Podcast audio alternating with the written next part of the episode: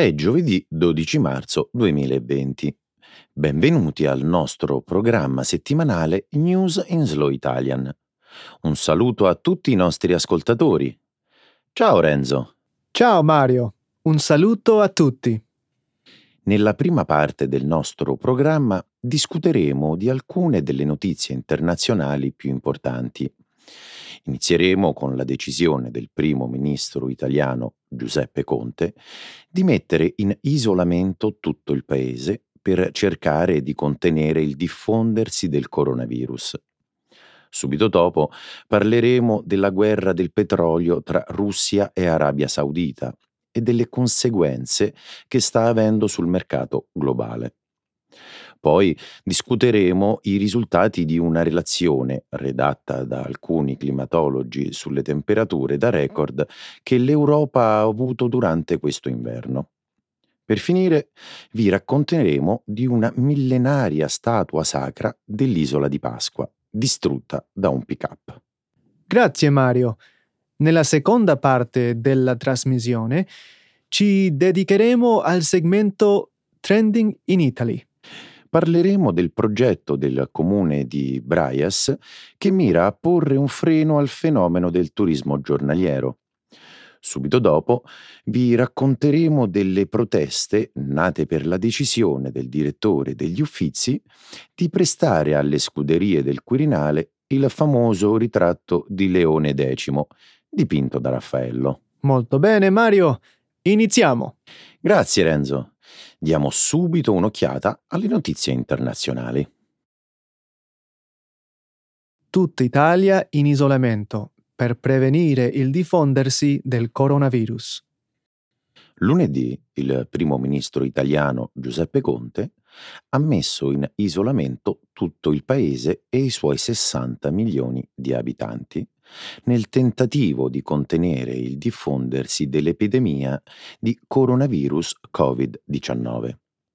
Inizialmente erano state isolate solo la Lombardia e altre 19 province del nord Italia, ma quando migliaia di persone sono state viste scappare al sud per non rimanere bloccate dal decreto, i provvedimenti di contenimento sono stati estesi a tutto il paese. Il provvedimento del governo prevede rigide restrizioni degli spostamenti, la proibizione di tutti gli eventi pubblici, la chiusura delle scuole e delle università, il divieto di celebrare funzioni religiose, inclusi matrimoni e funerali. La vita pubblica in Italia si è arrestata. I ristoranti non hanno avventori, le squadre di calcio giocano senza pubblico e le restrizioni di viaggio sono state rafforzate da posti di blocco lungo le autostrade e presso le stazioni ferroviarie. Il governo italiano ha proposto una moratoria su larga scala per i mutui e le imprese, per aiutare i cittadini italiani a far fronte economicamente alla crisi. Gli ospedali, soprattutto quelli delle regioni del nord, sono al collasso dovendo gestire un vero e proprio tsunami di pazienti. Ad oggi in Italia i casi acclarati di contagio sono circa 12.500, mentre sono 830 i decessi. Sinora quella italiana è la più grande epidemia di coronavirus scoppiata al di fuori dei confini cinesi, mentre la decisione di isolare l'intero paese è stata la risposta più forte finora adottata fuori dalla Cina per combattere la minaccia del virus. Nonostante le rigide misure messe in atto per il contenimento del contagio, l'Italia sta attraversando il momento più difficile nella gestione dell'epidemia. Il governo, infatti, è stato oggetto di polemiche circa l'appropriatezza e l'effettiva utilità di mettere in isolamento totale il paese. Nel frattempo, l'Austria ha annunciato che non consentirà più agli italiani l'ingresso nel paese. Se in Europa i numeri dei contagi crescono giornalmente, in Cina e Corea del Sud, invece, sembrano essere sempre di più sotto controllo. Quando la storia guarderà indietro a questo momento, credo che l'Italia sarà considerata come un esempio di cosa non fare in caso di pandemia. Pensi che le misure adottate in Italia non siano servite? Sì, lo penso. Prendi, per esempio, l'isolamento della Lombardia. Pochi minuti dopo aver appreso i piani del governo, migliaia di persone sono scappate, violando la cosiddetta linea rossa, per dirigersi al sud. Questo è esattamente quello che si deve evitare. La risposta italiana è stata interamente dettata dal panico e seminare la paura è la cosa peggiore che si possa fare in questi casi. La popolazione deve collaborare. Beh, eh, senza dubbio l'isolamento ha funzionato in Cina. Sì, perché l'epidemia era all'inizio e una misura del genere aveva ancora senso. Che cosa stai dicendo, Renzo? Il governo italiano non avrebbe dovuto far nulla?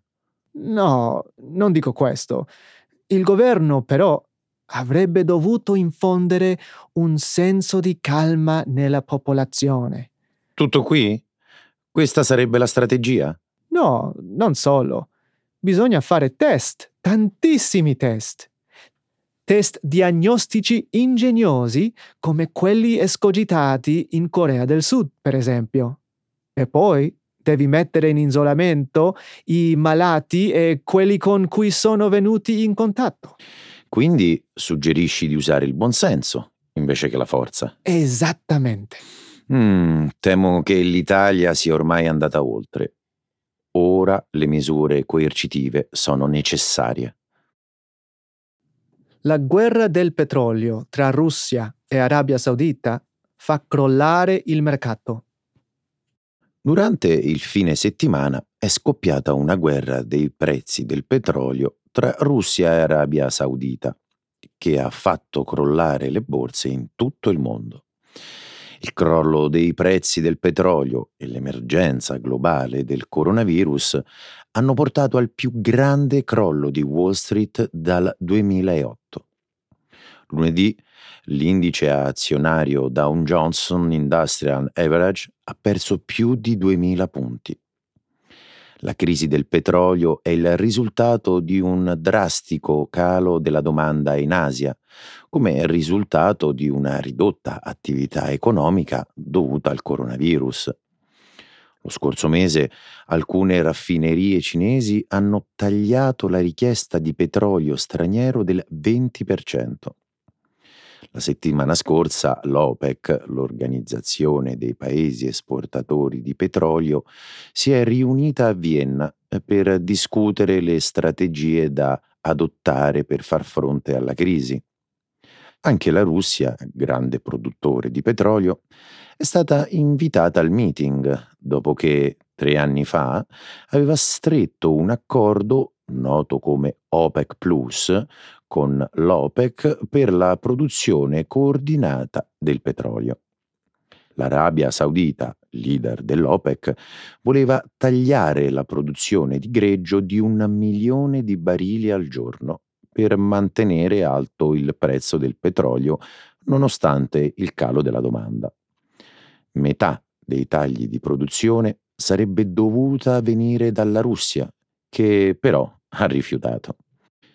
Il rifiuto della Russia ha scatenato una guerra dei prezzi del petrolio tra Arabia Saudita e Russia.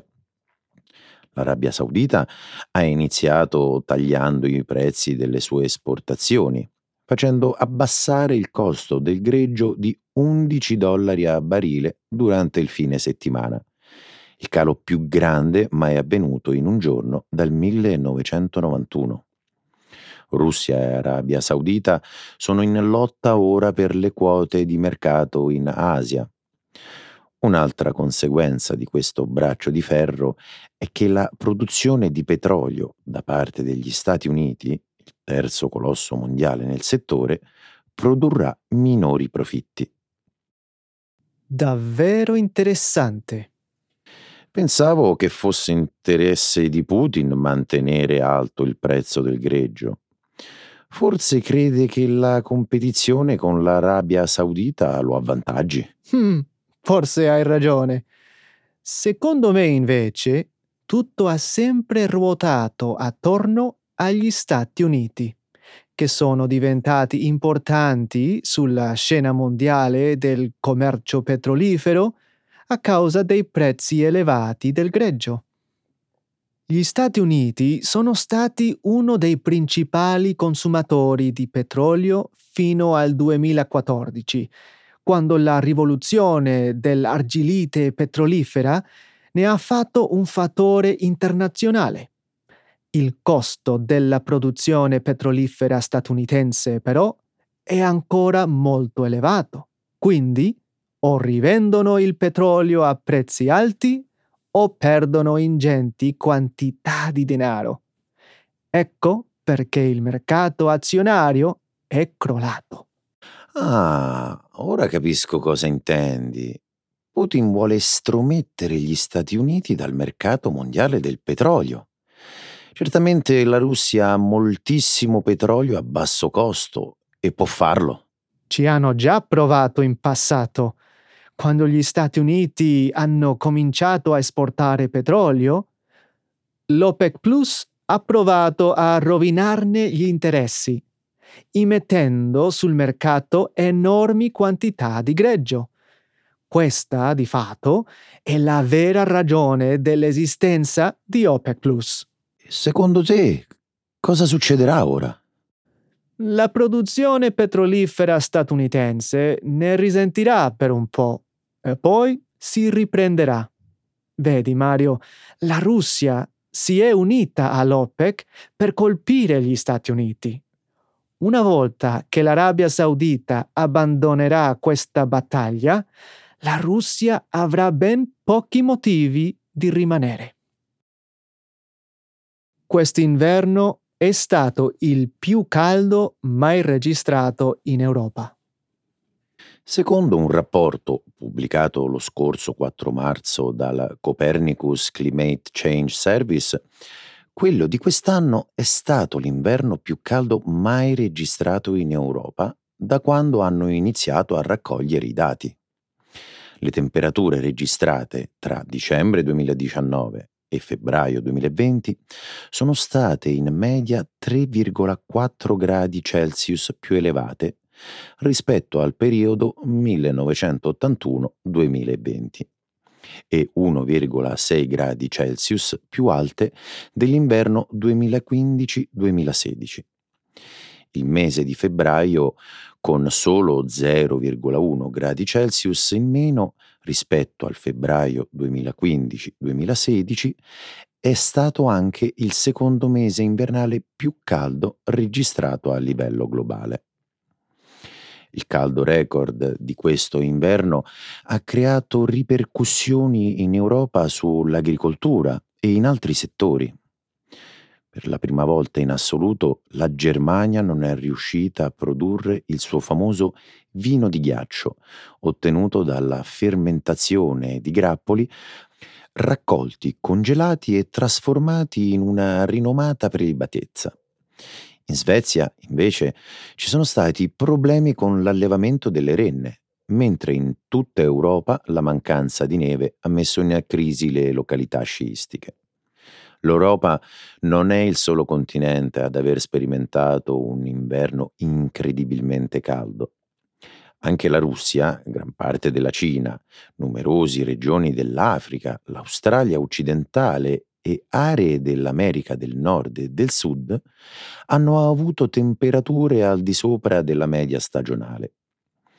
Carlo Bontempo, il direttore di Copernicus, ha dichiarato che le temperature possono subire variazioni consistenti di anno in anno e che nel corso della storia è capitato svariate volte di avere inverni più caldi. Ha aggiunto, però, che il riscaldamento globale rende queste variazioni più estreme. Tutto questo sembra davvero preoccupante. Eh, precisamente, cosa significa da quando sono iniziate le rilevazioni? Mm, non ne sono sicuro. Copernicus è un programma dell'Unione Europea che rileva dati dal 1979. Da solo fornisce i dati più importanti relativi agli ultimi 40 anni, anche se credo che questi si basino anche su altri dati precedenti. Lo spero.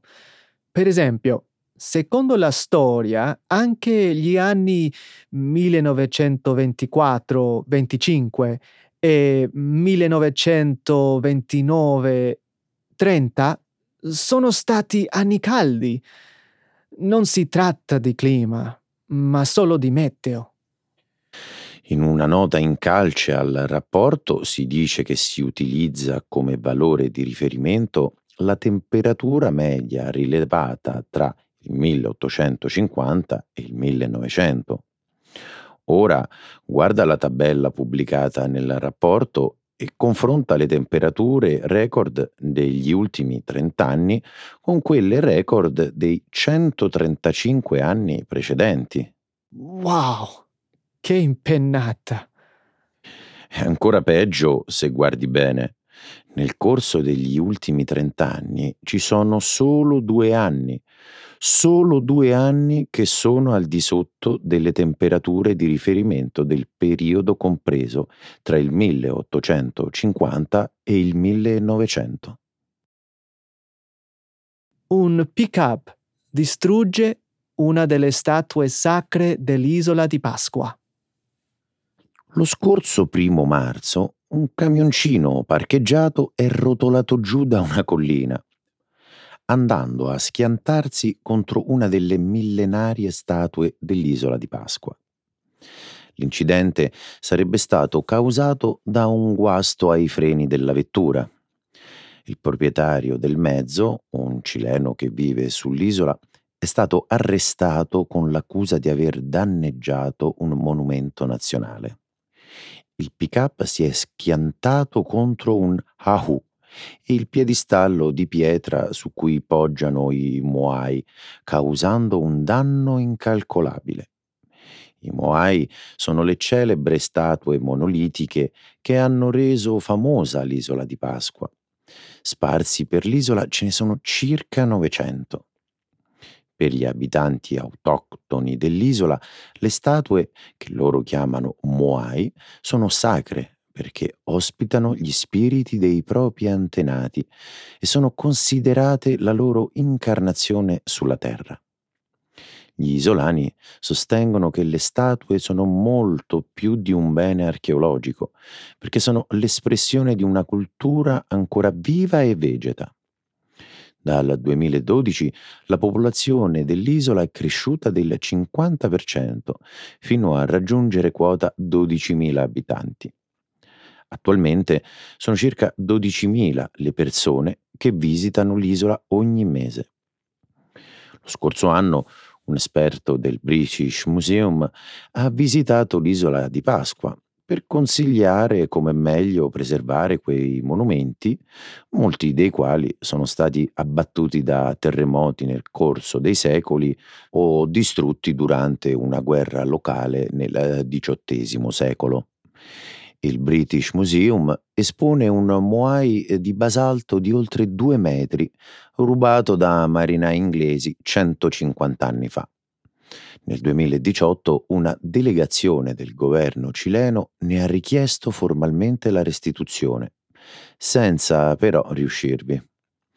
In cambio, le autorità isolane ora richiedono al Regno Unito dei pagamenti periodici come contributo per la conservazione delle statue rimanenti. Fa davvero male vedere un monumento del genere completamente distrutto. È davvero terribile. Purtroppo è una storia che si ripete ovunque nel mondo. Il desiderio dei turisti, il cui denaro è necessario di vedere monumenti di valore inestimabile, mette queste opere uniche al mondo in pericolo. Prendi Stone Age in Inghilterra, per esempio. Un tempo i turisti potevano godere dell'esperienza di avventurarsi tra i megaliti, Poi, però, alcuni sconsiderati hanno cominciato a imbrattare le pietre con dei graffiti. Ora la maggioranza dei visitatori può ammirare Stonehenge solo da lontano. Considera però quanto anche le misure di protezione possano essere distruttive. Ci sono ben 900 Moai in tutta l'isola di Pasqua, Mario. Immagina di vederli tutti circondati da recinzioni e sorvegliati da poliziotti che si assicurano che nessuna vettura li colpisca. Questo stravolgerebbe la sacralità dei monumenti. Hai perfettamente ragione. Il fatto poi che queste statue siano sacre porta a un ulteriore problema. Il comprensibile desiderio delle persone di ammirare queste meraviglie, patrimonio dell'umanità, costituisce allo stesso tempo una violazione dei siti considerati sacri da un'altra cultura. Mm, come scalare Layers Rock in Australia? Esattamente. Il lago di Braies pensa di porre un freno al turismo giornaliero.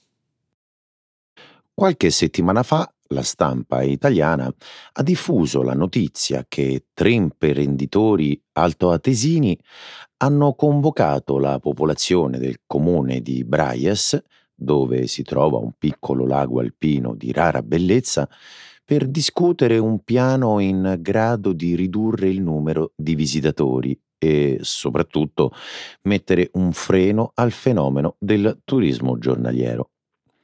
Mi riferisco a quelle persone che arrivano in prossimità del lago con le proprie auto, passano un paio di ore a divertirsi e poi ripartono, creando lunghi incolonnamenti, rumore e inquinamento.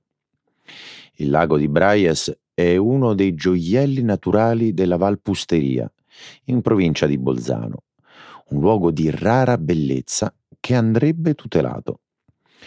Per questo la notizia che alcuni imprenditori intendano regolare il flusso turistico ha scaturito un dibattito ormai molto familiare. Ogni luogo ha un limite di accoglienza, oltre il quale è necessario intervenire per evitare il sovraffollamento dei turisti. Sono d'accordo. Fino a qualche anno fa, il lago alpino di Braies era conosciuto solo dalla gente del posto e dagli appassionati di trekking. Adesso invece, in alcune stagioni dell'anno, c'è così tanta gente accalcata sulle rive del lago che pare quasi di trovarsi in centro a Milano all'ora di punta. Dai, adesso non esagerare. Ti garantisco che non sono esagerazioni. Lo scorso 11 febbraio ho letto su Repubblica che in alcune giornate sul lago si contano fino a 15.000 presenze turistiche. Il lago di Braies, purtroppo, oltre che per la sua bellezza, è diventato noto al grande pubblico per il popolarissimo sceneggiato della Rai Un passo dal cielo, girato proprio in questi luoghi. È vero. La notorietà che ne è derivata ha portato a un aumento esponenziale del turismo e degli introiti, creando però anche problemi a bizzeffe.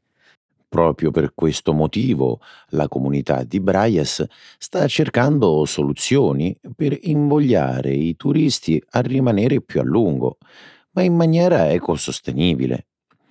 In un articolo pubblicato lo scorso 11 febbraio sul Corriere della Sera si dice che tre imprenditori locali hanno presentato un piano che prevede la creazione di una stazione ferroviaria, un servizio navetta e idrogeno, oltre a una serie di infrastrutture come un museo, un centro visite all'ingresso della valle e tanto altro.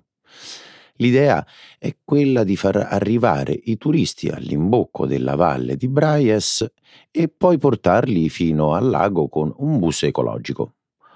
Ovviamente c'è chi si oppone al progetto.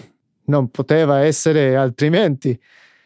In particolare i proprietari di alberghi e ristoranti situati lungo la strada che collega la Valpusteria al lago di Braias temono un calo dei guadagni con la diminuzione dei turisti che arrivano in macchina o in camper. Mi dispiace per questi imprenditori, ma credo sia opportuno anteporre la tutela del lago Braies agli interessi economici.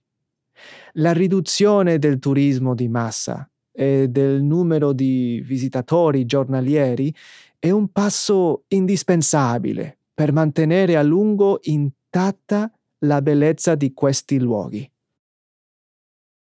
Polemiche per il Raffaello in prestito al Quirinale.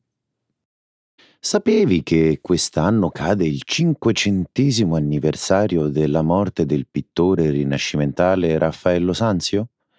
Per l'occasione, le scuderie del Quirinale di Roma hanno organizzato una grande mostra in cui si potranno ammirare oltre 200 capolavori tra disegni, dipinti, arazzi, progetti architettonici dell'Urbinate.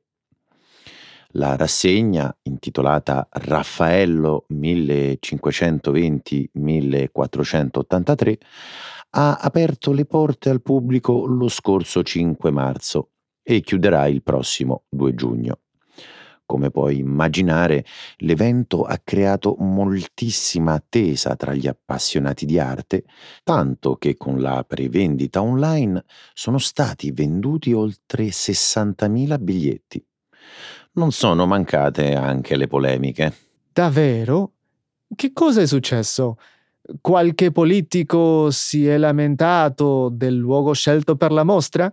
No, niente di tutto questo. Le polemiche hanno riguardato la tela che ritrae Papa Leone X e due cardinali, eh, dipinta dal Raffaello nella seconda decade del Cinquecento che il direttore degli Uffizi di Firenze ha deciso di prestare alle scuderie del Quirinale. Come ha riportato il quotidiano Repubblica lo scorso 25 febbraio, i membri del comitato scientifico del museo, contrari al prestito, si sono dimessi in blocco in segno di protesta in una lettera i professori del comitato hanno spiegato che il dipinto in questione era stato inserito nell'elenco delle 23 opere inamovibili del museo per le loro condizioni di fragilità o semplicemente per il loro carattere fortemente identitario, come nel caso del ritratto di Leone X. Fammi fare mente locale.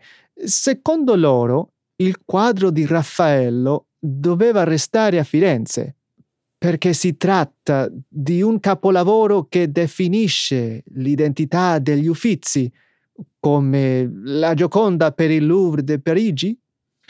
Eh, sì, penso che il comitato scientifico degli Uffizi intendesse proprio questo. Non sono un esperto di arte, ma questa giustificazione mi sembra del tutto assurda. Non credo che il capolavoro di Raffaello sia paragonabile alla notorietà di altri dipinti come la Gioconda. Secondo me, deve esserci qualche altra ragione dietro alle dimissioni del comitato. È possibile. Leggendo i giornali ho avuto l'impressione che tra il direttore degli Uffizi Heike Schmidt e i membri del comitato scientifico del museo ci fossero anche altri motivi di dissenso. Schmidt ha motivato la sua scelta sostenendo che la mostra su Raffaello è un evento culturale epocale uno dei motivi di orgoglio dell'Italia nel mondo e non può fare a meno del Leone X, un capolavoro tra l'altro in ottima salute dopo il restauro fatto dagli specialisti dell'opificio Opere Dure. E io gli credo. Hai qualche motivo per fidarti delle sue parole? Certo. Lo scorso 27 febbraio ho letto un articolo su Archibun che uno degli aspetti più interessanti della mostra romana era l'opportunità di confrontare per la prima volta i ritratti di due papi, quello di Giulio II dalla National Gallery di Londra e quello appunto di Leone X con i cardinali Giulio de' Medici e Luigi de' Rossi. Dunque la presenza a Roma del capolavoro degli Uffizi era indispensabile per la riuscita della mostra. Mm, secondo me si tratta di una polemica inutile e fine a se stessa. Ciò che importa è che il ritratto di Leone X oggi faccia parte della mostra più grande mai dedicata a Raffaello. Bene amici, anche questa puntata è terminata.